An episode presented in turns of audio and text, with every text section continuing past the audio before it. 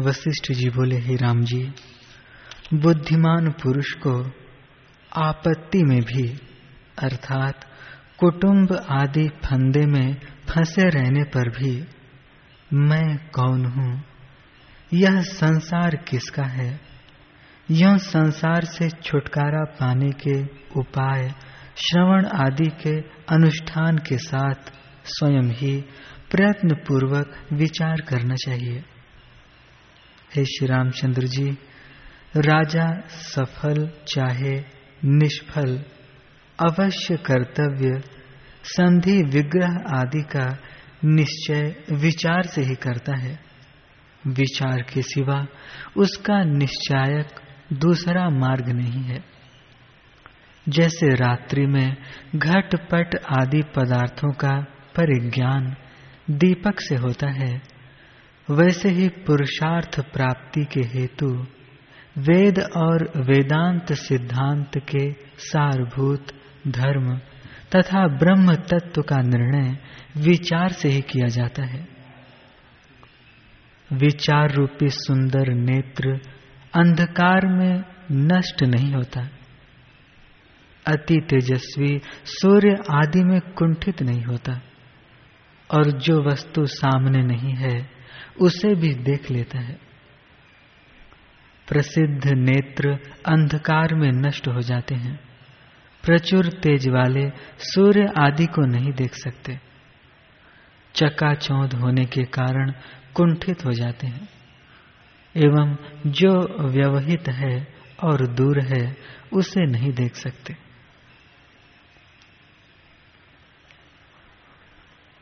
जो पुरुष विवेकांध है, वह जन्मांध है। उस दुर्मति के लिए सब शोक करते हैं। जिस पुरुष को विवेक आत्मा की नाई प्रिय है, वह दिव्य चक्षु है। वह संपूर्ण वस्तुओं में श्रेष्ठ है। वह आपत्तियों पर विजय पाता है। परम पुरुषार्थ मोक्ष को प्राप्त करता है।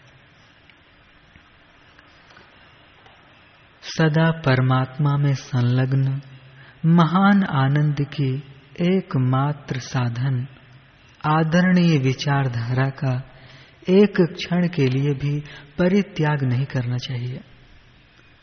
जैसे परिपाक होने के कारण अत्यंत माधुर्य से युक्त आम का फल महापुरुषों को भी अच्छा लगता है।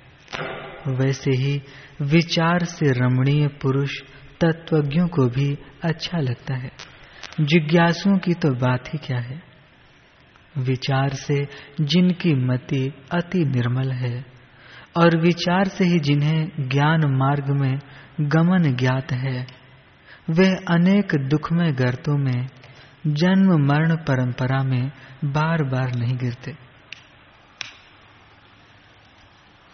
रोग, विष, शस्त्र की चोट आदि सैकड़ों दुखों से शिथिल शरीर वाला रोगी वैसा नहीं रोता, जैसा कि अविचार से जिसने अपनी आत्मा का प्राय हनन कर दिया है। वह मूर्ख पुरुष विविध जन्म मरण परंपराओं में रोता है। हे श्री राम जी कीचड़ में मेढक बनना अच्छा है। विष्ठा का कीड़ा बनना अच्छा है और अंधेरी गुफा में सांप होना अच्छा है, पर मनुष्य का अविचारी होना अच्छा नहीं है। अविचार संपूर्ण क्लेशों का अपना निजी घर है। संपूर्ण सज्जनों द्वारा तिरस्कृत है, एवं समस्त दुर्गतियों की चरम सीमा है। इसलिए अविचार का परित्याग कर देना चाहिए। महात्मा पुरुष को सदा विचारशील होना चाहिए। लोक में यह बात प्रसिद्ध है कि अंधकूप रूप, राग द्वेष आदि में गिर रहे लोगों का विचार अवलंबन है। विचार पूर्वक स्वयं ही अपने आत्मा से राग द्वेषादि प्रवाह में गिर रहे अपने आत्मा को ज़बरदस्ती स्थिर कर संसार राग रूपी सागर से अपने मन रूपी मृग को उतारना चाहिए।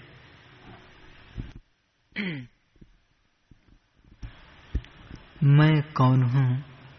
और यह संसार नामक दोष मुझे कैसे प्राप्त हुआ? श्रुति, मुनि, आचार्य तथा सांप्रदायिक पुरुषों द्वारा प्रदर्शित न्याय से इस प्रकार परामर्श, विचार कहलाता है। ब्रह्मा ने पत्थर का और अविचारशील दुर्बुद्धि का हृदय दुख के लिए ही बनाया है। हे श्री रामचंद्र जी, इस व्यवहार भूमि में सत्य के ग्रहण और असत्य के त्याग को देख रहे विद्वानों को विचार के बिना उत्तम तत्व कुछ भी प्रतीत नहीं होता। विचार से तत्व का ज्ञान होता है। तत्व ज्ञान से मन की निश्चलता होती है और विश्रांति से मन में जो शांति प्राप्त होती है, वही संपूर्ण दुखों का विनाश है। श्री राम जी, अतः पृथ्वी में सभी लोग स्फुट विचार दृष्टि से ही वैदिक और लौकिक कर्मों में सफलता प्राप्त करते हैं। आत्म तत्व की आगे कही जाने वाली सप्तम भूमिका रूप उत्तम प्रकटता भी विचार से ही प्राप्त करते हैं। इसलिए शम, दम आदि साधन संपत्ति से युक्त आपको उक्त विचारशीलता रुचिकर हो। श्री वशिष्ठ जी ने कहा, हे शत्रुतापन श्री राम जी, संतोष परम श्रेय कहा जाता है और संतोष स्वर्ग सुख भी कहा जाता है, क्योंकि संतोष युक्त पुरुष असीम विश्रांति सुख को प्राप्त होता है। उसका विक्षेप दुख सर्वथा निवृत्त हो जाता है।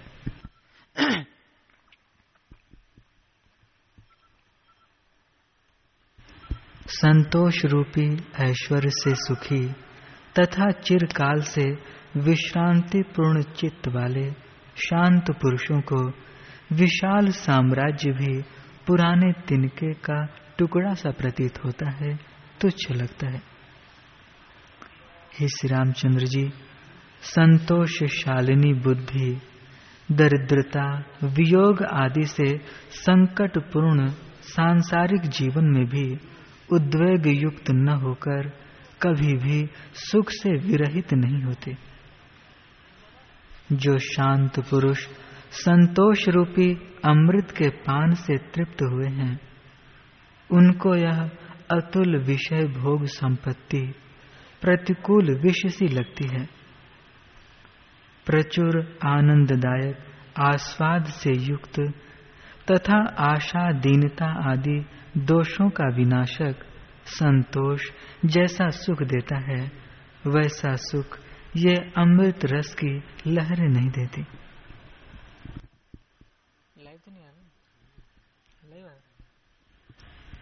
हे राघव अप्राप्त वस्तु की आकांक्षा का त्याग करने वाला वस्तु के प्राप्त होने पर भी उसके मिथ्या होने के कारण पूर्व अवस्था के अर्थात अप्राप्त अवस्था के तुल्य अवस्था को प्राप्त, अथवा उसकी प्राप्ति से होने वाले हर्ष आदि के अभाव के कारण समता को प्राप्त, और जिसमें कभी खेद और हर्ष नहीं देखे गए, ऐसा पुरुष इस लोक में संतुष्ट कहा जाता है। जब तक मन स्वतः ही आत्मा में ही नहीं जाता तब तक मन रूपी बिल से लता की भांति विविध आपत्तियाँ उत्पन्न होती हैं। जैसे गर्त से लताएँ पैदा होती हैं, वैसे ही मन से आपत्तियाँ उत्पन्न होती हैं। जैसे जल में स्थित कमल सूर्य की किरणों से अत्यंत विकास को प्राप्त होता है वैसे ही संतोष से, शीतल चित्त, शुद्ध विज्ञान दृष्टि से अत्यंत विकास को प्राप्त होता है। जैसे म्लान दर्पण में मुख प्रतिबिंबित नहीं होता, वैसे ही आशा की परवशता से व्याकुल तथा संतोष शून्य चित्त में ज्ञान प्रतिबिंबित नहीं होता। जिस मनुष्य रूपी कमल के विकास के लिए पूर्वोक्त संतोष रूपी सूर्य नित्य उदित है, वह मनुष्य रूपी कमल अज्ञान रूपी घनांधकार युक्त रात्रि से संकोच को प्राप्त नहीं होता। जिसका आदि और व्याधि से विमुक्त मन संतुष्ट है। वह प्राणी दरिद्र होता हुआ भी साम्राज्य सुख का भोग करता है। जो पुरुष अप्राप्त विषय की अभिलाषा नहीं करता, क्रमशः प्राप्त सुख और दुख का भोग करता है। जगत को आनंद देने वाला, सदाचार से युक्त वह पुरुष संतुष्ट कहा जाता है। संतोष से अत्यंत तृप्त पूर्ण चित्त वाले और क्षीर सागर के समान शुद्ध महापुरुष के मुख पर लक्ष्मी सदा विराजमान रहती है। अपनी आत्मा में आत्मा से ही निरतिशय आनंद रूप पूर्णता का अवलंबन कर पौरुष प्रयत्न से संपूर्ण विषयों की तृष्णा का त्याग कर देना चाहिए। क्रोध और संताप के हेतु के न रहने के कारण शांत और शीतल बुद्धि से चंद्रमा के समान संतोष रूप अमृत से पूर्ण मनुष्य का मन सदा स्वयं स्थिरता को प्राप्त होता है।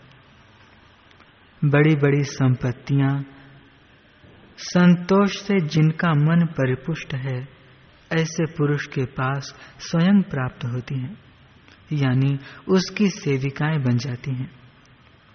जैसे वर्षा ऋतु में धूलि कण स्वयं शीघ्र शांत हो जाते हैं। वैसे ही अपनी आत्मा से आत्मा में संतुष्ट, स्वस्थ पुरुष में संपूर्ण मानसिक व्यथाएँ शांत हो जाती हैं। हे श्री राम जी, पुरुष नित्य शीतल और कलंक से शून्य, शुद्ध वृत्ति रूपी पूर्णता से चंद्रमा के समान शोभित होता है। जैसे पुरुष समता से सुंदर पुरुष के मुख को देखकर संतोष को प्राप्त होता है, वैसे धन के संचय से संतोष को प्राप्त नहीं होता। हे रघुनंदन, जो पुरुष श्रेष्ठ इस लोक में गुणशाली पुरुषों द्वारा प्रशंसित समता से अलंकृत है। उसको आकाशचारी देवता और महामुनि भी बड़े भक्ति भाव से प्रणाम करते हैं।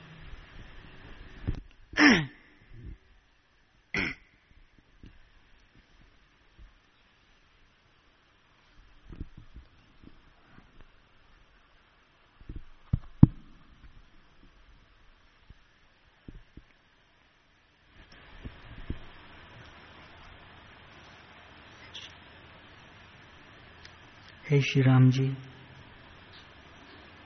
पुरुष नित्य शीतल और कलंक से शून्य, शुद्ध वृत्ति रूपी पूर्णता से चंद्रमा के समान शोभित होता है।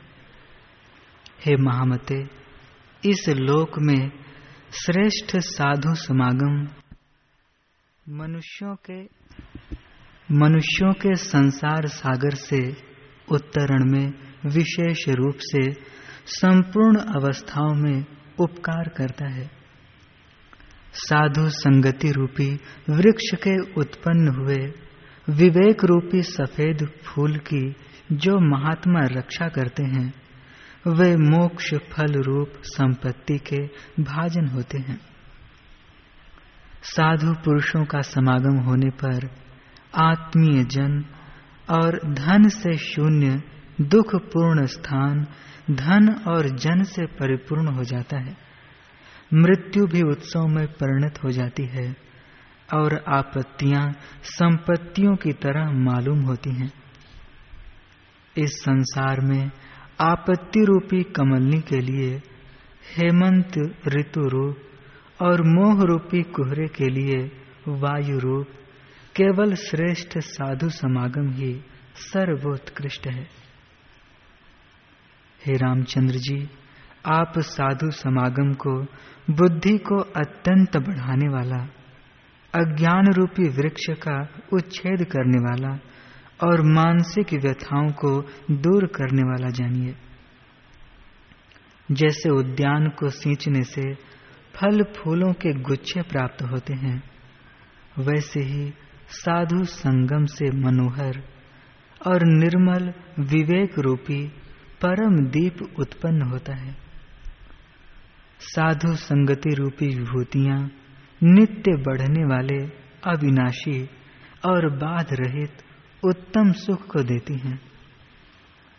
कितनी ही बड़ी आपत्ति को प्राप्त क्यों न हो और कितनी ही बड़ी पराधीनता को प्राप्त क्यों न हो, फिर भी मनुष्यों को क्षण भर के लिए भी साधु संगति का त्याग नहीं करना चाहिए।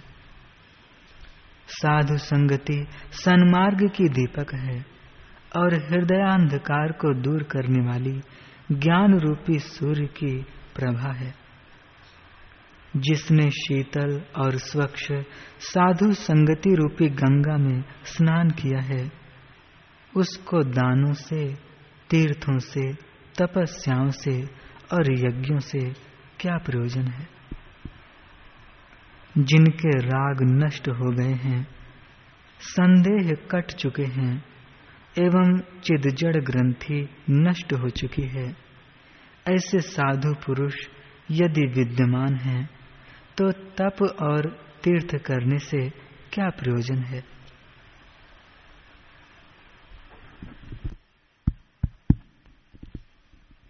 जैसे दरिद्र पुरुष मड़ियों को बड़े प्रेम से देखते हैं वैसे ही जिनका चित्त विश्रांति सुख से परिपूर्ण है, ऐसे धन्य साधु पुरुषों के बड़े प्रयत्न से दर्शन करने चाहिए।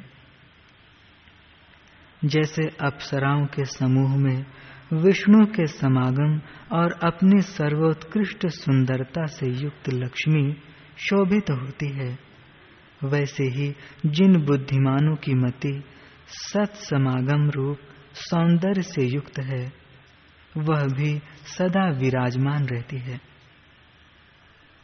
जिस धन्य पुरुष ने साधु संगति का परित्याग नहीं किया, ब्रह्म की प्राप्ति के लिए प्रयत्न कर रहे लोगों में, ब्रह्म की प्रथम प्राप्ति से वह अपनी सर्वोत्कृष्टता प्रसिद्ध कर लेता है। जिनकी अंतकरण और उसके धर्मों में तादात्म्य संसर्गाध्यास रूप चिद जड़ ग्रंथि छिन्न भिन्न हो गई है। उन ब्रह्म ज्ञानी एवं सर्वसम्मत साधुओं की दान, सम्मान, सेवा आदि सब प्रयत्नों से सेवा करनी चाहिए। क्योंकि वे लोग भव सागर में डूबे हुए लोगों के तारण के उपाय हैं। जिन लोगों ने नरक रूपी अग्नि को बुझाने के लिए जल बरसाने वाले मेघ रूप संत महात्माओं को तिरस्कार की दृष्टि से देखा है, वे लोग नरक रूपी अग्नि की सूखी लकड़ी बन गए। सज्जन संगति रूपी औषधियों से दरिद्रता, मृत्यु, दुख आदि विषयक सन्निपात, समूल नष्ट हो जाता है।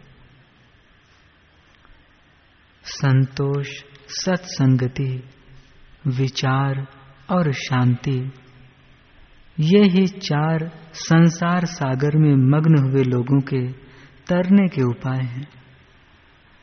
संतोष संपूर्ण लाभों में सर्वश्रेष्ठ लाभ है। सत्संगति परम गति है। विचार परम ज्ञान है और शम परम सुख है।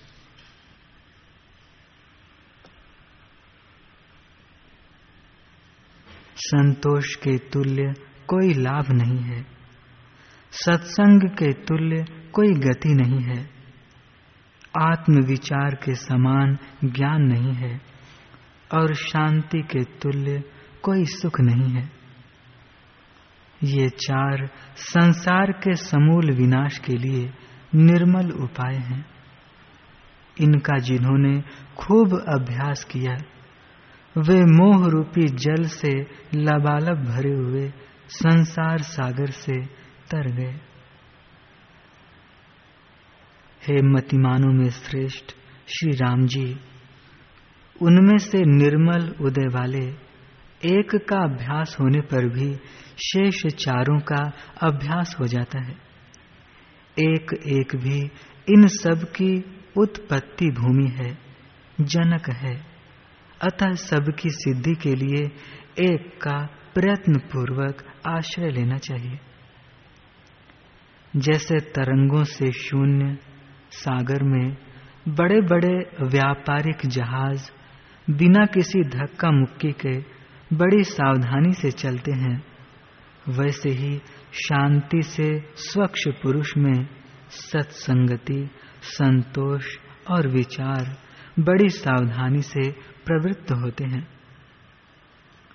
जैसे कल्प वृक्ष के आश्रय में स्थित पुरुष को लौकिक संपत्तियाँ प्राप्त होती हैं, वैसे ही विचार, संतोष, शांति और साधु संगति से सुशोभित पुरुष को ज्ञान संपत्तियाँ प्राप्त होती हैं।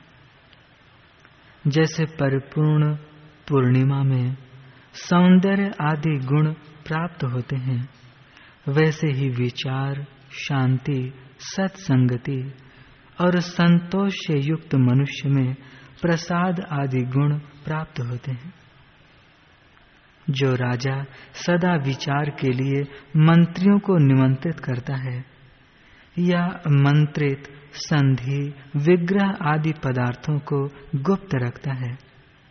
उस राजा को जैसे विजय लक्ष्मी प्राप्त होती है, वैसे ही सत्संग, संतोष, शांति और विचार से युक्त सद्बुद्धि पुरुष को ज्ञान संपत्ति प्राप्त होती है। इसलिए, हे रघुकुल तिलक, पुरुष प्रयत्न से मन को नित्य अपने वश में कर, इनमें से एक गुण का प्रयत्न पूर्वक उपार्जन करना चाहिए। प्रयत्न पूर्वक अपने चित्त रूपी हाथी को अपने वश में कर, जब तक हृदय में एक गुण की प्राप्ति नहीं की जाती, तब तक उत्तम गति दुर्लभ है। हे श्री राम जी जब तक आपका चित्त गुणों के उपार्जन के लिए आग्रहवान न हो, तब तक प्रयत्न पूर्वक दांतों को दांतों से पीसना चाहिए। अर्थात गुणार्जन के लिए अत्यंत उद्योग करना चाहिए। हे महाबाहो, आप चाहे देवता होइए या यक्ष होइए, पुरुष होइए अथवा वृक्ष होइए पर जब तक आपका चित्त गुणों के उपार्जन के लिए आग्रहवान न होगा, तब तक उत्तम गति का कोई उपाय नहीं है। फलदायक एक ही गुण के दृढ़ होने पर दोषाधीन चित्त के संपूर्ण दोष शीघ्र ही नष्ट हो जाते हैं। गुणों की अभिवृद्धि होने पर, दोषों पर विजय पाने वाले गुणों की वृद्धि होती है। और दोषों के बढ़ने पर गुण विनाशक दोष बढ़ते हैं। हे श्री राम जी, इस मनोमोह रूपी वन में, सब प्राणियों में वेगवती वासना रूपी नदी सदा बहती है। पुण्य और पाप उसके बड़े बड़े तट हैं। अपने प्रयत्न से दूसरे तट का निरोध कर, उक्त वासना रूपी नदी जिस तट की ओर फेंकी जाती है, उसी तट से बहती है।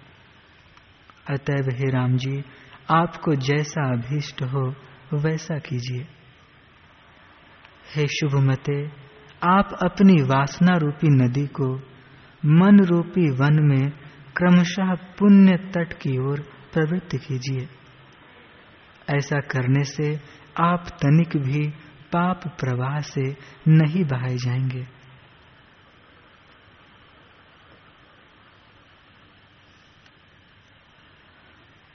हरि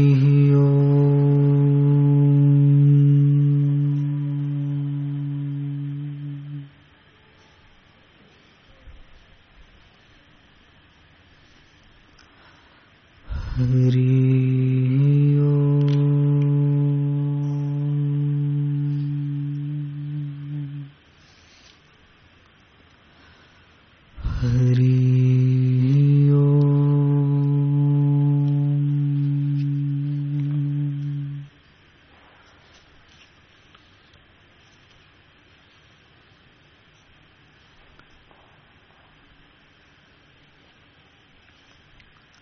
वशिष्ठ जी बोले, हे राम जी,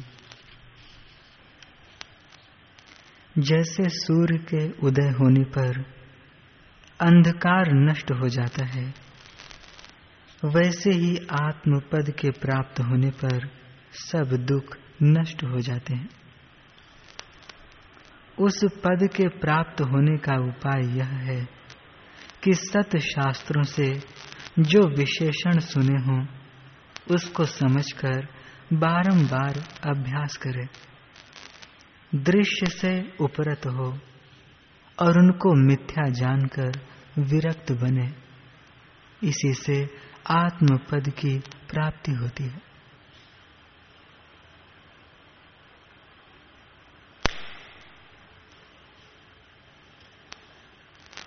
हे राम जी, जिस पुरुष ने आत्मा के विशेषण शास्त्रों से श्रवण किए हैं कि आत्मा नित्य शुद्ध, ज्ञान स्वरूप और तीनों शरीरों से भिन्न है और ऐसे सुनकर अपने को वही मानता है।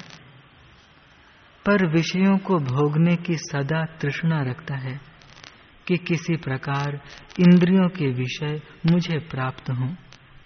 ऐसा पुरुष ज्ञान बंद है। वह बोध शिल्पी है। जो कर्म फल के विचार से रहित है, अर्थात भला बुरा विचार नहीं करता और उन्हें करता है। जो कोई ऐसा है कि अपने को शास्त्रोक्त उत्तम मानता है, शास्त्रों के बहुत प्रकार से अर्थ भी कहता है, पढ़ता और पढ़ाता भी है, पर विषयों से बंधा हुआ है और सदा विषयों का चिंतन करता है। ऐसा पुरुष ज्ञान बंद है।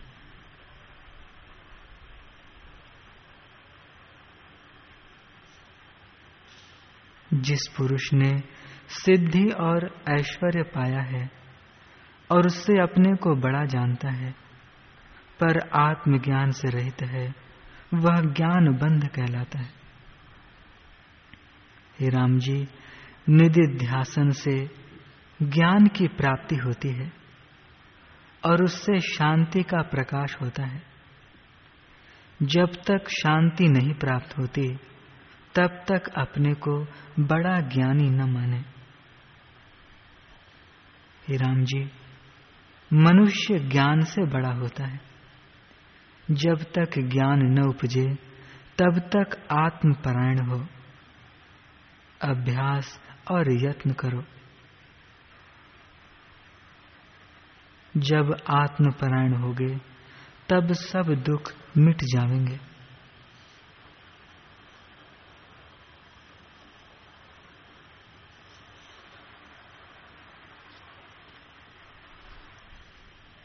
हे राम जी जिज्ञासु होकर ज्ञान निष्ठ होना। और जो कुछ गुरु शास्त्रों से आत्म विशेषण सुने हैं, उनमें अहम प्रत्यय करके स्थित होना इसी का नाम ज्ञान निष्ठा है। जीव इस ज्ञान निष्ठा से परम उच्च पद को प्राप्त होता है, जो सबका अधिष्ठान है। बोध वही है, जिसको पाने से फिर जन्म न हो। जब संसार से विमुख हो और संसार की सत्यता न भाषित हो, तब जानिए कि फिर जन्म न पावेगा, क्योंकि उसकी संसार की वासना नष्ट हो गई है।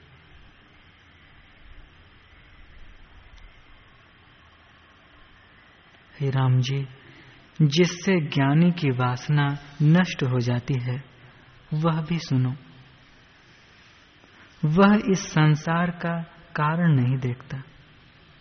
जो पदार्थ कारण से उत्पन्न नहीं हुआ, वह सत्य नहीं होता। इससे संसार मिथ्या है।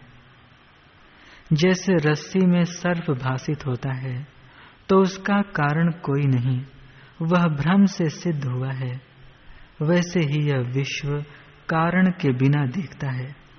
इससे मिथ्या है। जो मिथ्या है तो उसकी वासना कैसे हो? हे राम जी, जो प्रवाह पतित कार्य प्राप्त हो, उसमें ज्ञानी विचरता है और संकल्प से रहित होकर अपना अभिमान कुछ नहीं करता कि इस प्रकार हो और इस प्रकार न हो।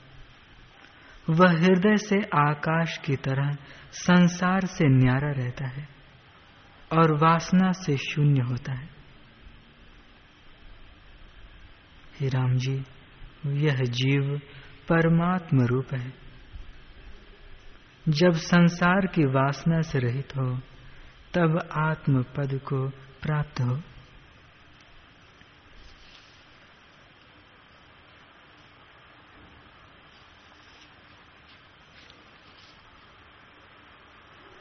हे राम जी, जो पुरुष इंद्रियों के विषयों का चिंतन करता रहता है, वह बंधा हुआ है, क्योंकि अभिलाषा ही दुखदायक है। यद्यपि वह राजा हो, पर उसके हृदय में अभिलाषा है, इससे उसे दरिद्र जानो। जिस पुरुष का भोजन छाजन शयन कष्ट से हो भोजन भिक्षा मांगकर अथवा किसी और यत्न से होता हो।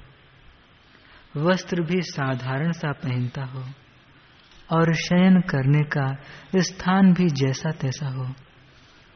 पर ज्ञान से यदि संपन्न है तो उसको चक्रवर्ती जानो।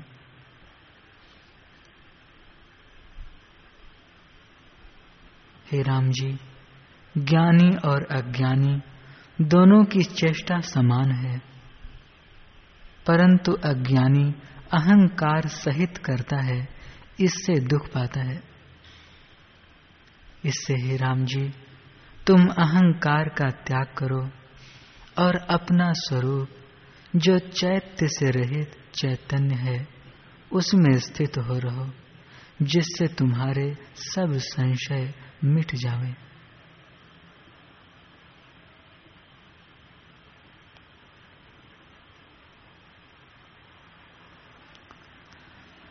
हरी